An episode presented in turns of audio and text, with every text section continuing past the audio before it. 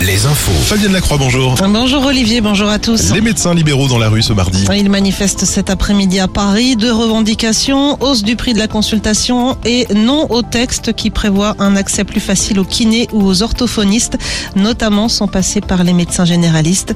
De nombreux cabinets médicaux restent fermés ce mardi.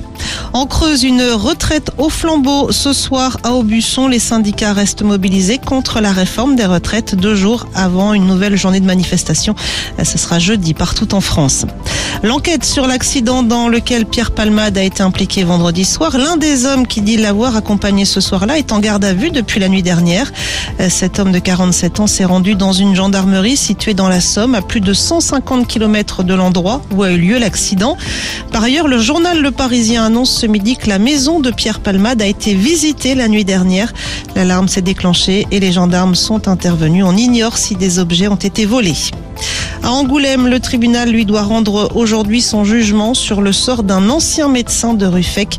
L'homme est accusé de viol par deux patientes. En Vendée, plus de 108 000 foyers privés de courant ce matin, essentiellement dans le nord du département.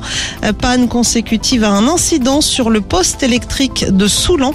Le courant a finalement pu être rétabli en fin de matinée. Les sports avec du basket ce soir en jour national 1 à suivre notamment Châles-en-Rennes, Tours-Lorient et Poitiers face au Sable d'Olonne. À suivre également le foot avec le coup d'envoi des huitièmes de finale de la Ligue des Champions.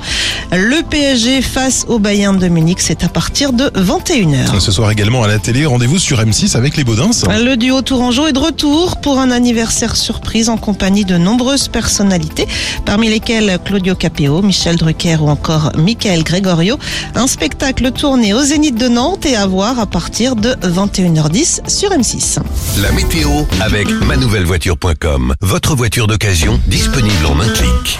Une Saint-Valentin plutôt ensoleillée et printanière hein, pour tout le monde. Ciel bleu et dégagé cet après-midi sur l'ensemble de nos régions. Quelques nuages pourraient apparaître